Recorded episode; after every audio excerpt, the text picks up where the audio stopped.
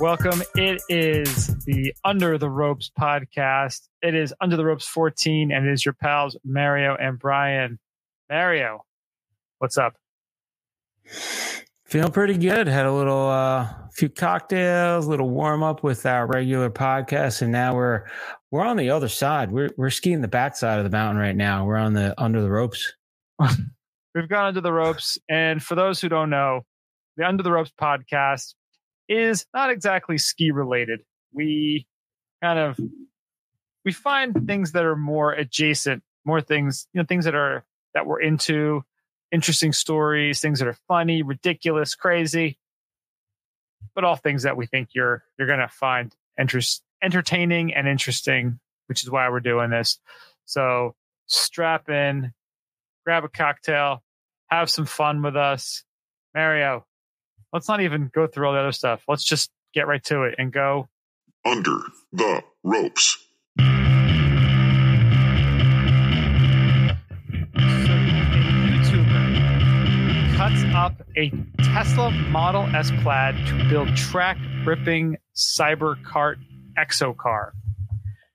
Now, I'm sure most people know what a Tesla is, but do you know what a Tesla Model S Plaid is?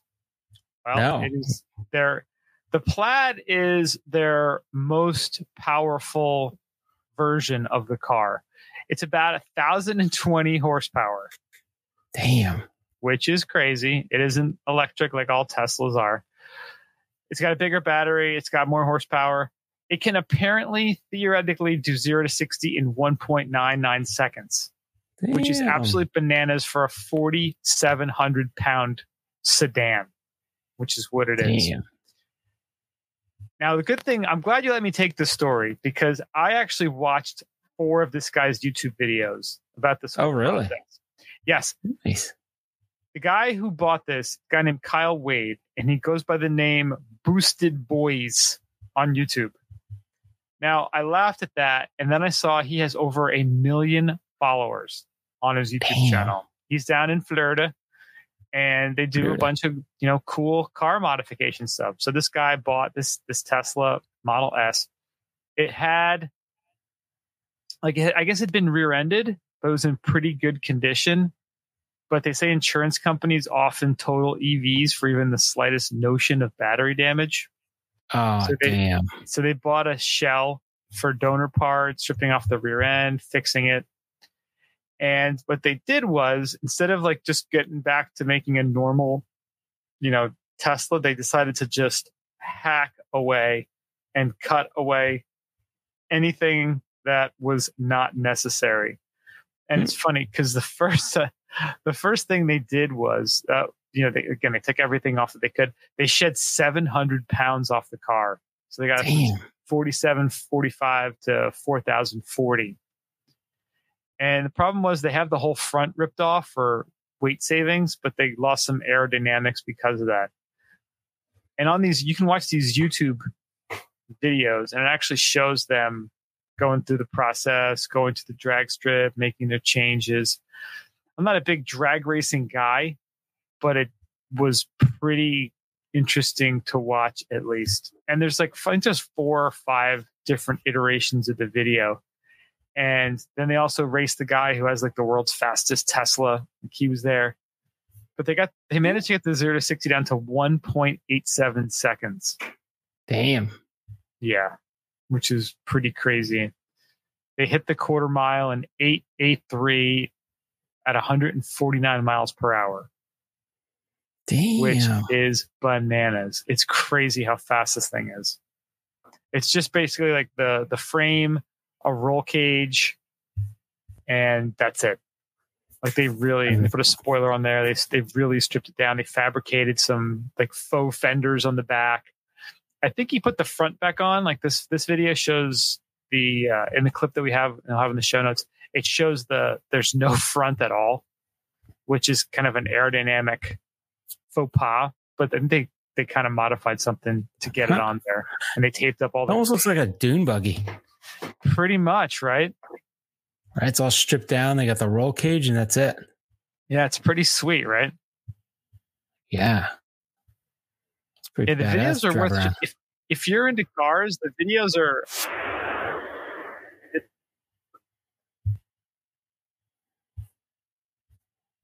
And it's just so crazy seeing him, like the point of view camera with like no top or anything, him blazing down that, you know, the drag strip at 150 miles an hour.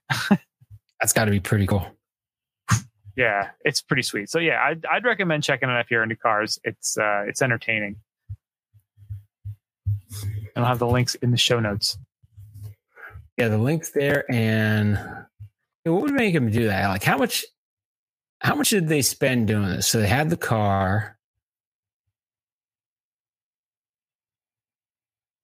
That was $60,000. Original price, 108. Yeah, they bought it for $60,000. And then they hacked it up. Oh, look, they just put out a new video 2 hours ago. They built a whole new aerodynamic body for it. Oh, nice. And they call the car E-Roy, and they actually are selling shirts of the car. Like, that's how you do it, man. That's like Jimmy Buffett. It's got to follow there. Yeah. E-Roy. Yeah, they built this. I'll send you the link in the our chat. But yeah, cool. They built this, like, it looks ugly as hell. It looks so much better when it was like the exoskeleton car. But, hey, I'm sure it made it even faster. Here, I'll send you the link here. E-Roy. That's what they're calling it. E-Roy. But these guys, yeah, I guess they make enough money off their YouTube channel.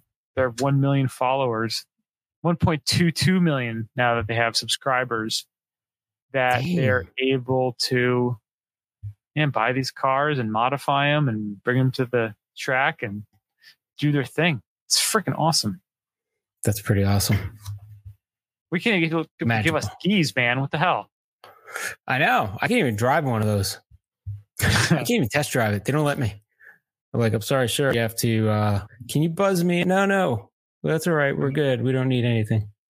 Pretty sure you won't be one of our clients. It won't even fucking buzz me in.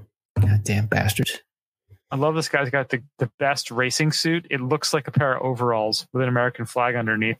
I think American flag shirt. But it's actually a racing suit. It's like when Burton made the blue jean looking ski pants, snowboard pants. Yeah. It looked like the jacket looked like a flannel shirt and the pants looked like jeans. Hmm. So, yes, this legend continues what they're doing with E-Roy. So that's pretty cool. Add one to their listenership, subscribe and check out the journey. I wonder if those guys were working on HingeBot, if it would still be around. Probably not. It'd make it go faster. No, maybe no one could catch it then if they had a faster HitchBot. Be great. And then you drive to Philly and that'll be it. I want to see those guys park it somewhere. And see how long it lasts. Goddamn Philly. Goddamn Philly. Goddamn Philly. All right, we got a sad story here. Anchor Brewery in San Francisco is closing its doors after 127 years. It's funny. I remember loving this beer, and then it disappeared, and then it came back, and now they're closing. So over the past several months, there's been a lot of closures of numerous businesses in San Francisco, but nothing's hurt people more than this. So it's been a fixture in San Fran for over 100 years, and they're shutting down. So they're saying... 27 years. 127 years. So they're saying, unlike a lot of the other businesses in San Francisco that are closing, this is one case where it's not primarily about crime, drugs, and homelessness. It was deeply hurt by the closure of bars and restaurants during the pandemic. So they were having so much trouble. They were having trouble before that, but after the pandemic, it sealed their fate. So local brewery, decent sized brewery, they had some distribution going, but just think about COVID, just the way they shut everything down. They just effed him in the A. So after 127 years, they had to announce in a press release that they've been facing challenging economic factors and declining sales since 2016.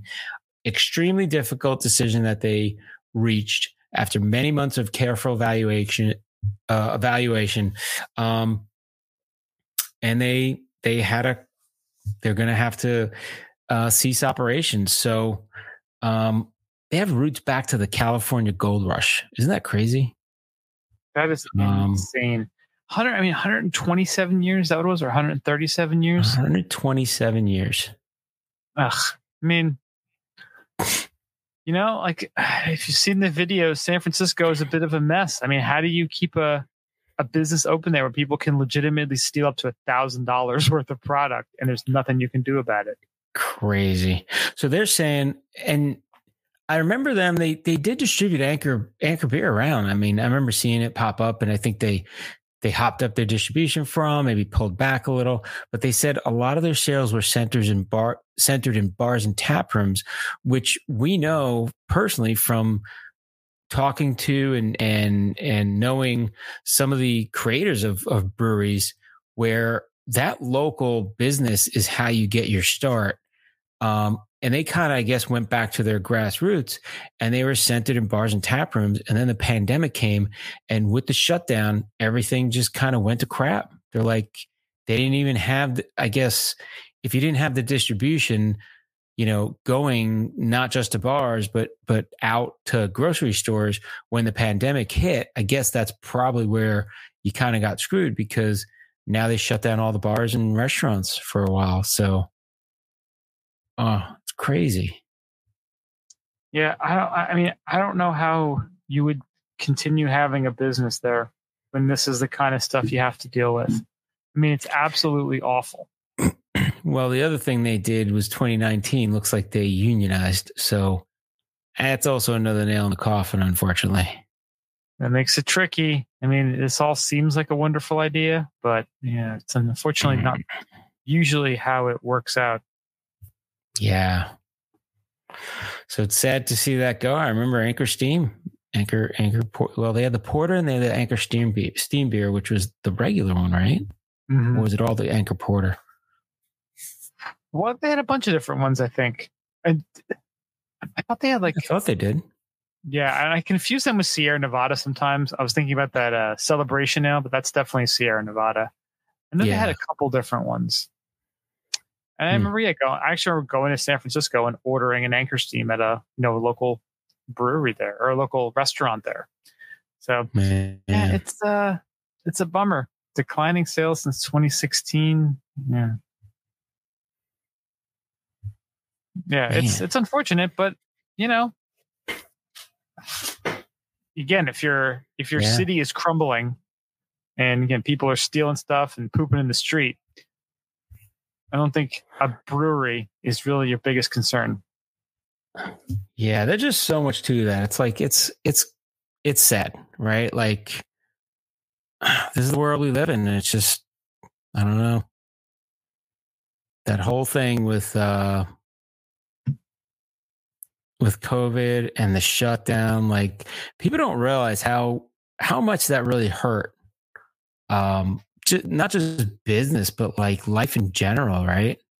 Yeah. Now we're still seeing the after effects. Like, you know, how many small, and this is the big thing when you look at, you know, big cities. Like we lived close to New York City, or lived close to city, and you go into New York City, and the only thing that's surviving are the big chains, because all the mom and pops are going out, and that was one of the classic, like, the gems around the city were, oh, look at this little mom and pop restaurant, like a, you know, small business owned restaurant that, you know, was really cool, really good and unique. And now that stuff's all going. Yeah.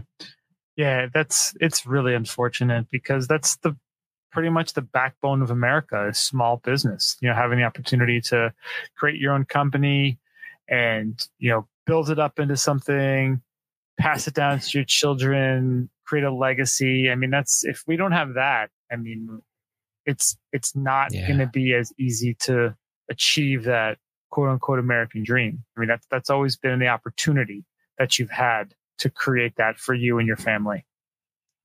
Yeah. Craziness. Yeah. Unfortunate, but On the flip side of that, how about Tilray, which is a global cannabis company? They have agreed to purchase several beer companies, craft beer companies from big, bad Anheuser-Busch InBev. I wonder why that is. Perhaps Anheuser-Busch InBev is in need of some money due to some poor marketing choices in the last few months. Yeah. So this deal was announced on Monday and is poised to make Tilray among the largest craft brewers in the U.S., which is bananas to think about, and position the company to become a leader in the cannabis beverage space. Wow. So they have agreed to buy Breckenridge Brewery, and they're also going to acquire Shock Top, Blue Point Brewing, 10 Barrel Brewing, Red Hook Brewery, Widmer Brothers Brewing, Square Mile Cider Company, and Highball Energy. Those will bolster its already robust portfolio that includes Sweetwater Brewing, Montauk Brewing, Alpine Beer Company, and Green Flash Brewing Company. According to the Brewers Association most recent figures, Tilray was the 9th largest craft brewer in the country. The company expects it will crack the top 5 once this deal goes through, something that is expected to take place later this year. Damn. They also that'd be interesting what happens with that, right? What's that?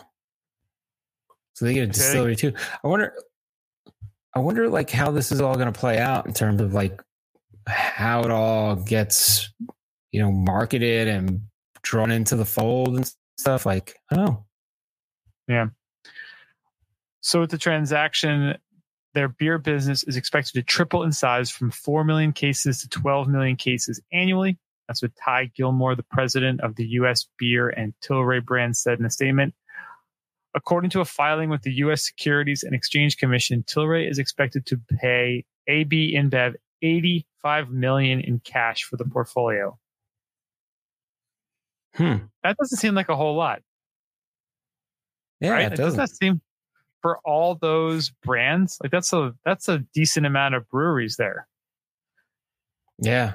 So you got Breckenridge, Shock Top, Blue Point, 10 Barrel, Red Hook, Widmer, that's Square Mile, Highball.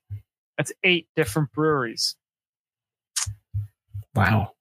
Definitely could not have afforded Jackson Hole Mountain Resort instead. So now, are they going to put cannabis in the beer? That's what I want to know. I think they're perhaps looking to do that. Well, they're talking about Breckenridge Distillery, and they're trying to look at different markets for bourbon and for our vodka, and they're selling beer. And they're also looking ahead to capitalize on future drug reform in the U.S., the non-alcoholic beer sector.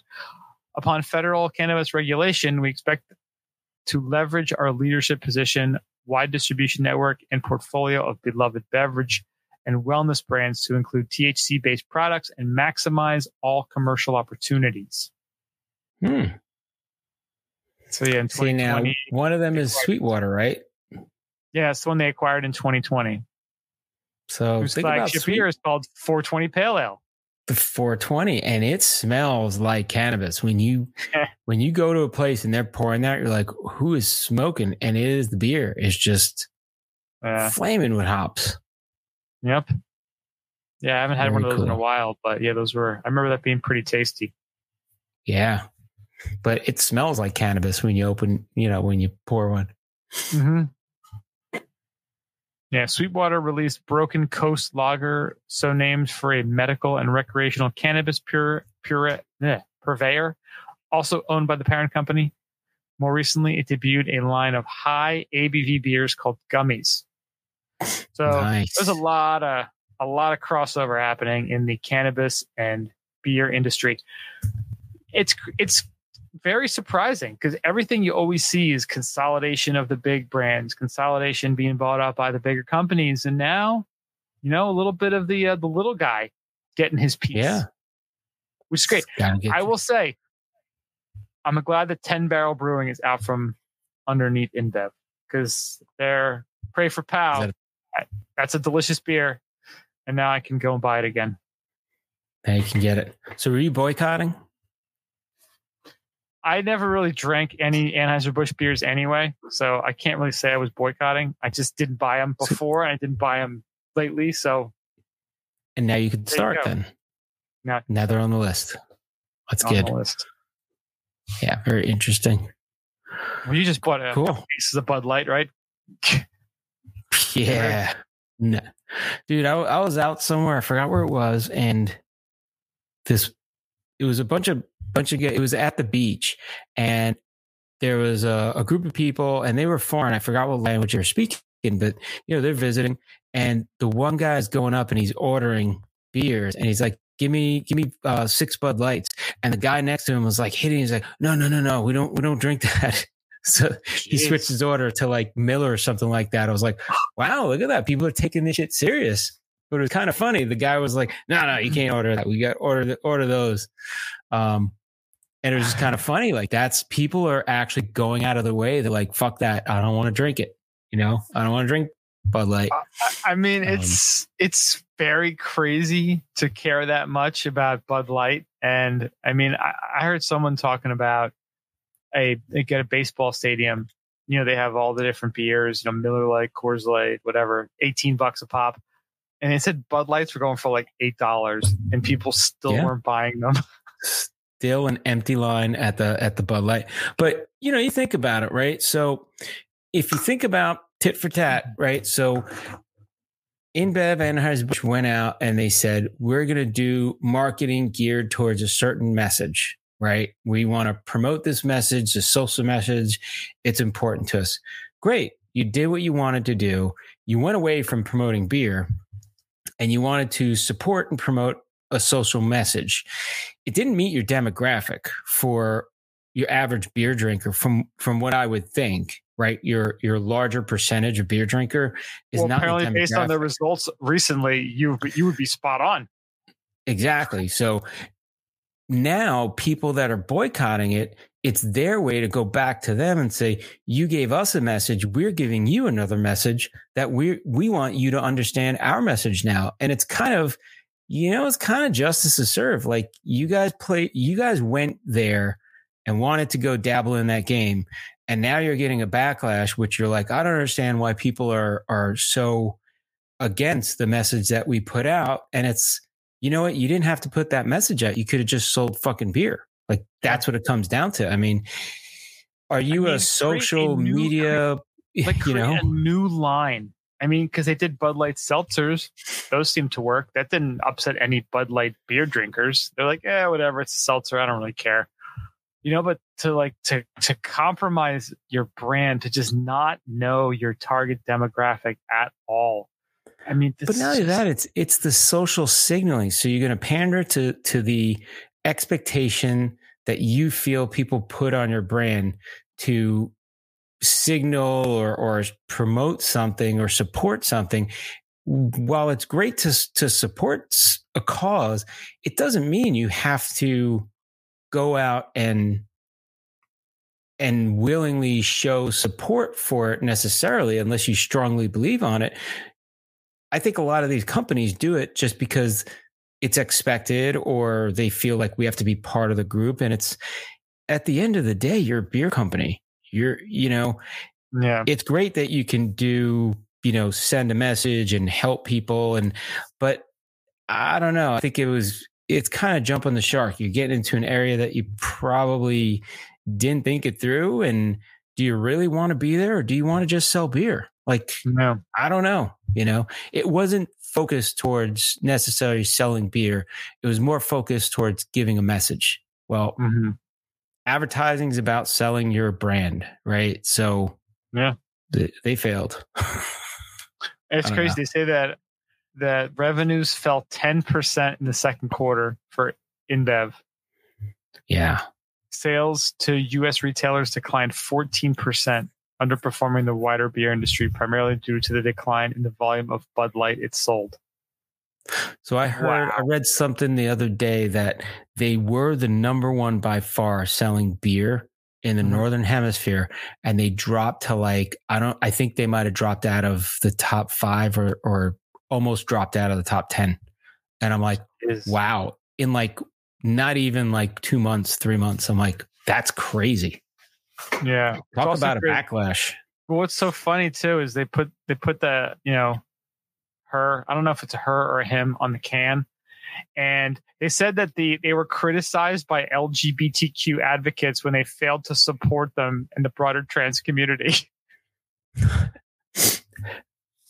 I like it's like they double shot themselves in the foot. They shot themselves in both feet. Well, here's the other thing, which I thought was weird. Like, I didn't realize until I read up on it that it wasn't just the commercial, because I was like, the commercial is like, seems like a pretty strong reaction to a commercial, but they actually put, I don't, like you said, I don't know if it's, I guess it's a transgender man, because he didn't have this sex change. So I don't know if they consider, I don't know. I don't even know how to talk about it. That's how fucked up this whole world is, like, right? Girls too.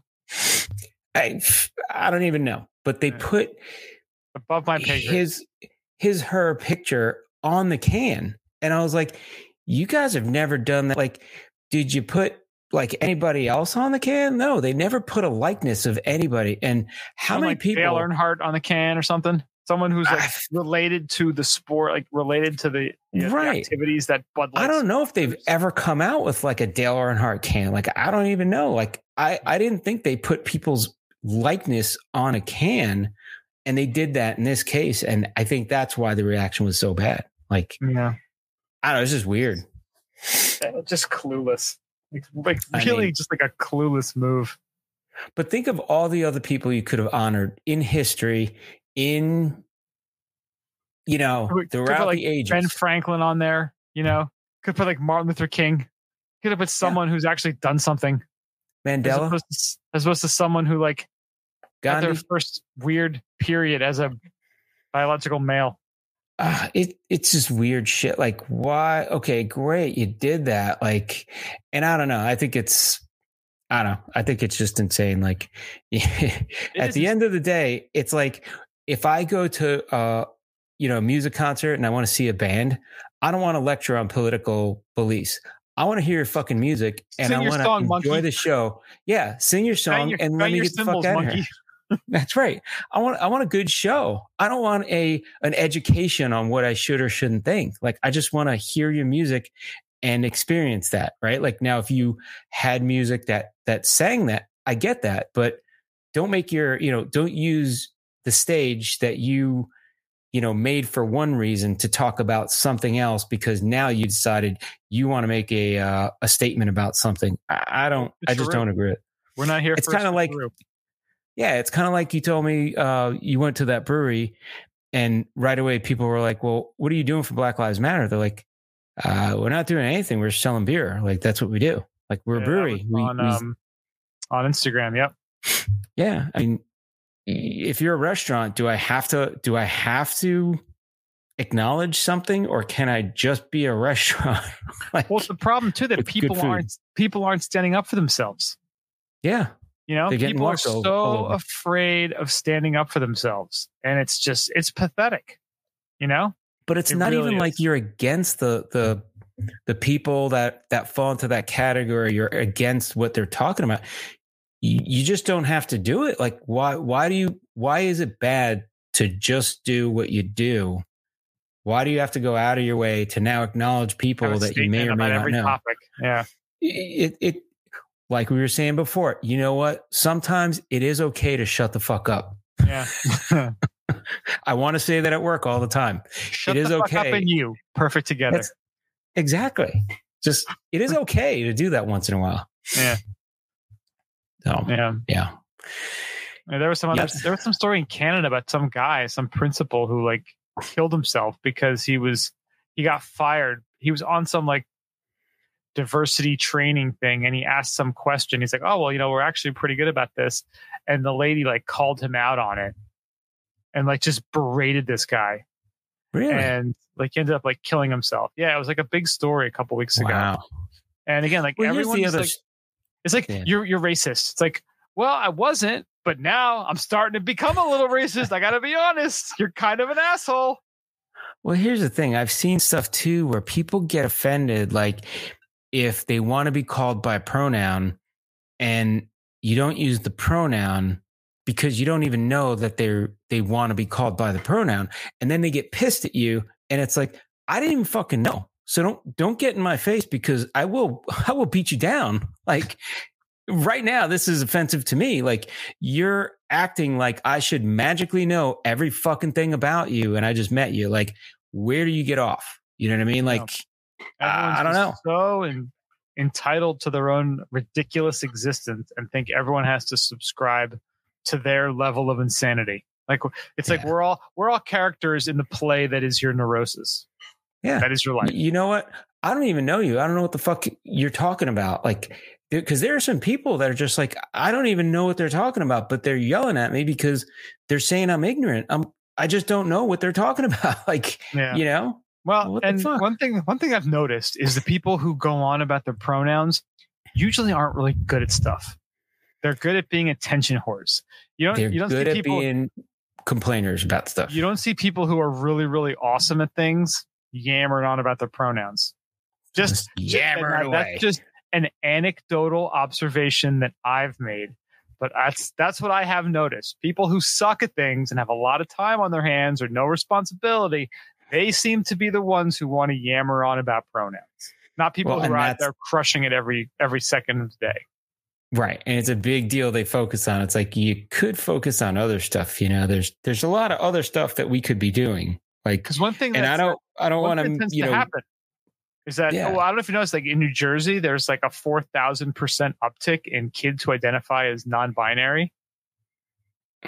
And you know why? Because you have, imagine your most awkward time in your life, like your tween to teen years, and you're uncomfortable and you hate your body and things are changing. And you don't know what the fuck to do. And then all of a sudden you get this like, well, if you do this or you identify as this, you are amazing. You're special. And people see it as like a golden ticket to like, great, become I want to be special and too. Comfortable. Yeah. I want to be special. Right. Who doesn't want to be special? So they're going to run through it. Yeah, exactly. You know? Mm-hmm.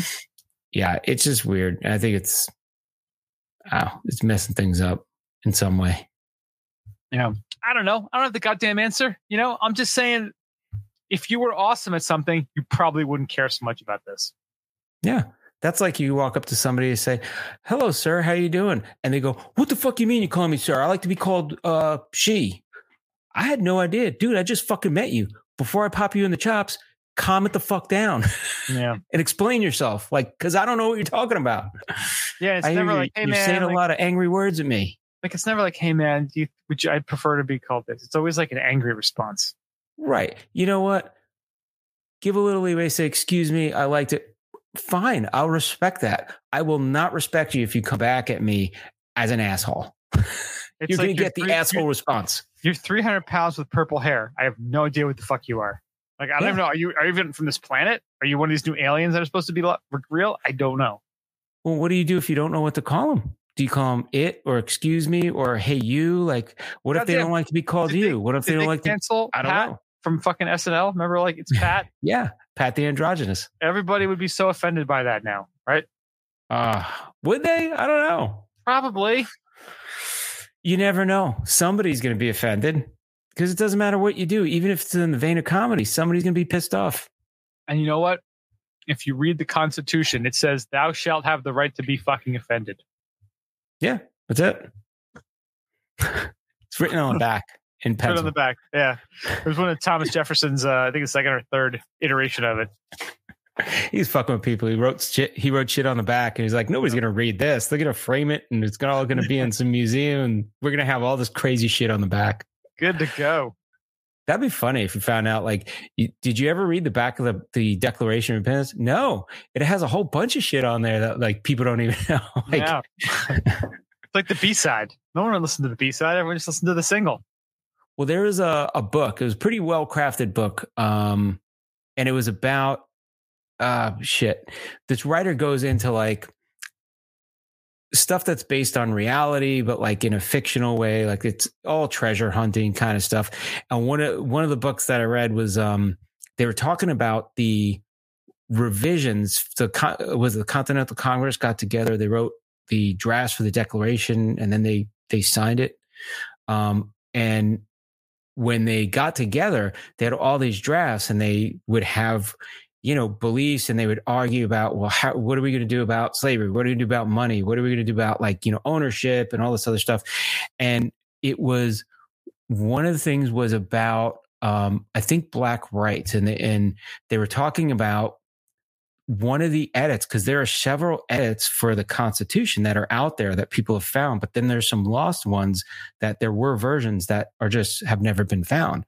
So this was one of them that came out, and they're like, you know, somebody's asking, like, well, why is this so important? It's not the Declaration of Independence. It's, you know, it's not the Constitution, but what, you know, what's so special about it? They're like, well, it showed the intent of the forefathers and the argument they had about certain topics. And I guess this was focusing on Black rights. And it was kind of, you don't think about it, but you're like, oh yeah, that really tells a story about Black rights or about firearms. You know what I mean? You're having a big political, that's what it was. It was about firearms. You're having this big political argument about, you know, what should we do with firearms? But now you go back to a draft of the forefathers, and they talk about what they were meaning, and you're seeing the drafts, and you kind of like to see that information is kind of, it's pretty interesting. It could change people's mindset, you know, kind of seeing the work to get to the conclusion, right? The wisdom involved in coming up with the final, right? Like, because you read the words and you're like, well, I think they meant that, and there's still some things that are kind of up to loose interpretation, you know. Yeah. Mm-hmm. That's so it's kind of interesting concept when you look at that. But there are constitutional drafts where they actually have, like, you know, cross out and, you know, discussion notes and stuff like that, and they kept them under wraps for the most part. But there were copies that were, you know, some copies that got made, and there were groups that were working on different items. So it's pretty interesting if you think about it. You gotta wonder if, like, the guy from South Carolina is like, I believe the Negro should be 1/5 of a person. And they're like, bro, we're doing 3/5. We're doing 3/5. Like, no, 1/5. But, you know, they had that discussion. You know, it's horrible as it sounds. Like, somebody was like, I don't believe we should do this. How about 3/4? Yes, I believe we should. Well, where can we negotiate? And what, you know, like, do we have the right for a person? No, yeah. 3/5. That's as much as we're giving the Negro. Well, and you see the edit, and right to bear arms meant I could show my arms and not have to cover them up with sleeves. We totally misinterpreted that bad boy, right? Totally misinterpreted that. Well, that's actually a perfect goddamn segue. And also, someone who does not care, something that does not care about your pronouns, no matter what they are. Oh yeah, you got to take this one. I just saw the video. I was like, "Holy crap!" Terrifying. Photographer shows how fast grizzly bears attack in heart-stopping video. So you did watch the video. I did. I was watching it while we were talking before. Damn. So wildlife photographer Aaron Teasdale set up his camera to capture the release of a 22-year-old grizzly bear back into the wild in the Whitefish Range in Montana, USA. So he posted this on his Instagram.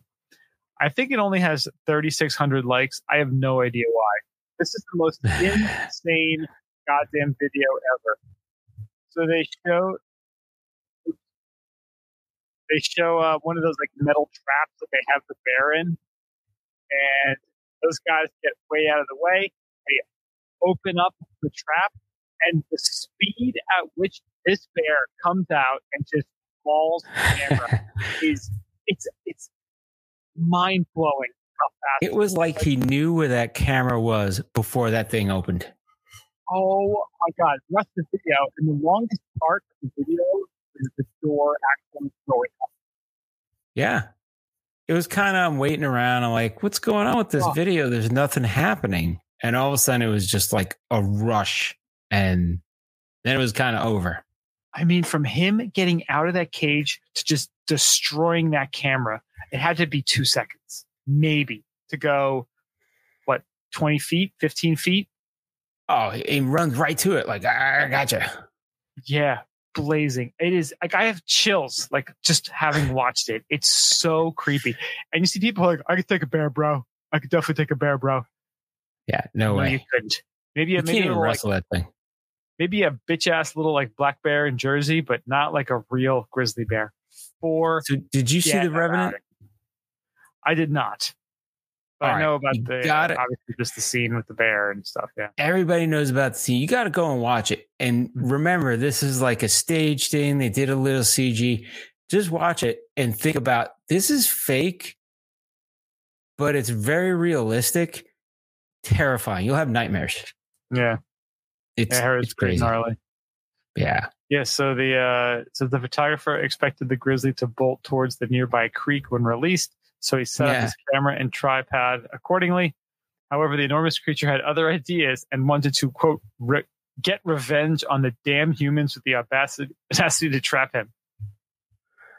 So the camera captured the grizzly bear attack from an astonishing first-hand perspective. In the clip, the grizzly bear launches from the trap with astonishing force and then furiously bounds toward the photographer's camera at high speed. Dude, he just tears that thing up. Oh my God. It is like that thing owed him money. He was I'm pissed off. Yeah. Give me a camera. He's like, do they say how big the bear was? And I said it was 22. But they did say that 22-year-old bear moved pretty damn nimble. Yeah. They said that the grizzly bear is the fastest of the 8 bear species, reaching speeds up to 35 miles an hour. Damn. Oh, it was pretty rapid, I gotta say. Like, I'd be thinking, hey, we could open this up and run away. Yeah, there's no way. You're dead. Because that thing's pissed off and he's coming out. Like, you're dead. You're just dead. I say that 1 in 17 Americans think they could beat a grizzly bear in hand-to-claw combat. I want to see that. Like, this is bros versus Joe. What is it? Joes versus pros. I want to see that. God. Yeah. Let's put you in there because you know there's so many that's like, yeah, I could take a bear. Okay, let's do this. Come on, let's do it. I want to see that. Let's put up or shut up, buddy boy. Oof. Yeah, we're going to have the link in the show notes. It's absolutely terrifying. It's a must-watch. It's, the speed and the power of this thing is crazy. But it's quite awesome, I gotta say. It is. Now, also, too, people who are like, oh my God, it was so horrible, they captured a bear. Dial it back with your bear love. Yeah. Grizzly bears are some of the creepiest, most awful creatures on the planet. I know we all have teddy bears. And for some reason, the teddy bear became such a thing in this country. This is no damn teddy bear. Dude, bears eat their young. Like, bears are fucked up. They're disgusting creatures. Yeah, there's like a little crazy. You can watch where there was some video I watched, unfortunately, and it was like a mama bear with her cubs, and this other bear came, and the other bear came and killed one of the cubs, and the mother bear actually ate the dead baby. So think about that when you're buying your teddy bear. You go into the Build-A-Bear place, and you're like, oh, they're so cute. Bears are assholes. I don't give a fuck about you.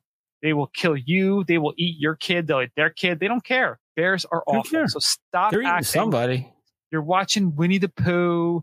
You're watching the Bear Necessities. The Bear Necessities. Like, this thing's not singing.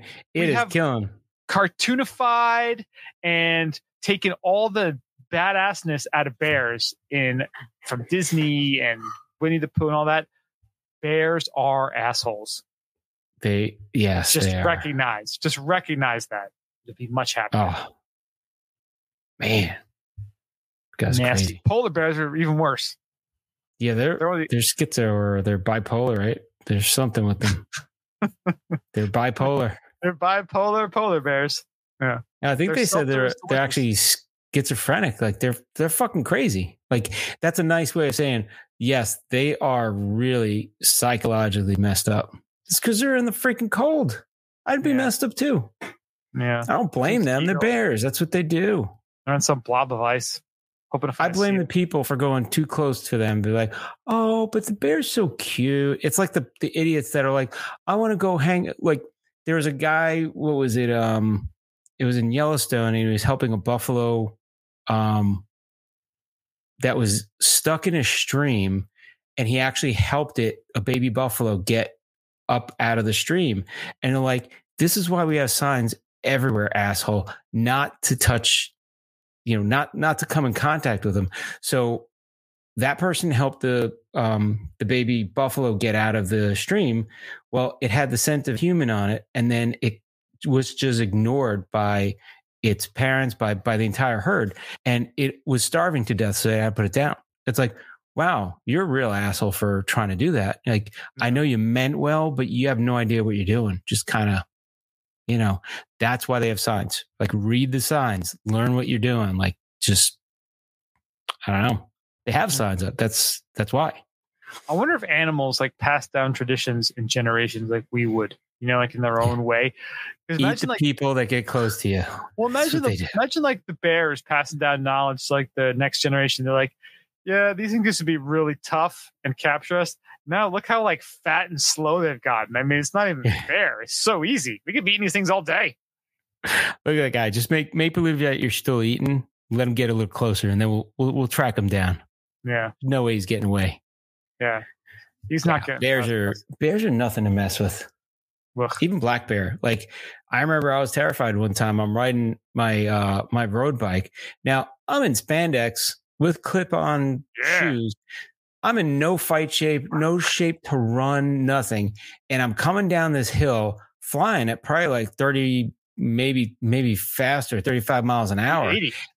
And I see a mama bear with two little babies, and they're crossing the road. And I come to a complete halt. I'm like, what the hell do I do? And then I realized I can't really go uphill very fast. Like, and I got to turn around, and I'm in clips. Like, holy shit, I'm going to die. So I just waited, and they crossed, and then I just kept flying down the hill. I'm like, if that thing chases me, I got a shot, because I'll hit 30 easily and maybe be able to outrun them. But it's a little terrifying, man. I believe I'll need a new pair of spandex. That's right. This encounter. Well, they were brown, so they kind of match. Yeah, it all blends in. Good. Yeah, it's all good. I'm good. They're brown. Perfect. Yeah. Oh, yeah. Watch this video. And it's just, it makes you. You know, photographers are fucking around. Hey, hold this steak. Hold the lunch. I'm going to be right back. And then they open the thing, and that's it. Pigs in a blanket. Delicious. How'd you get rid of that guy? Well, you know what? Let's say he was hanging around, eating lunch. I open the thing, yada, yada, yada. I need a new camera guy. Yeah. You just yada, yada, kill the guy. It definitely makes you re-understand your place in the universe and be thankful that we humans are smart enough to create tools and weapons, because if we're all just a bunch of jabronis hanging out in nature and we got dealing with these bears, like, it'd be game, set, match, bear. Yeah, we're just a bunch of dirty apes, too. I don't know. Soft, pink, pathetic little apes. Stub our toe when we're on bed rest for 2 weeks. Little imitation ape-ass bitches. That's all we are. Yeah. Well, that's all we got for this episode. Hope you enjoyed it. Check us out, skibumpodcast.com. Find us on the socials, X, Facebook, Instagram, Untapped, YouTube at Ski Bump Podcast. Send us an email, skibumpodcast@gmail.com. Thanks so much for listening, and we'll talk to you guys next week. Stay high, stay falutin'. See ya.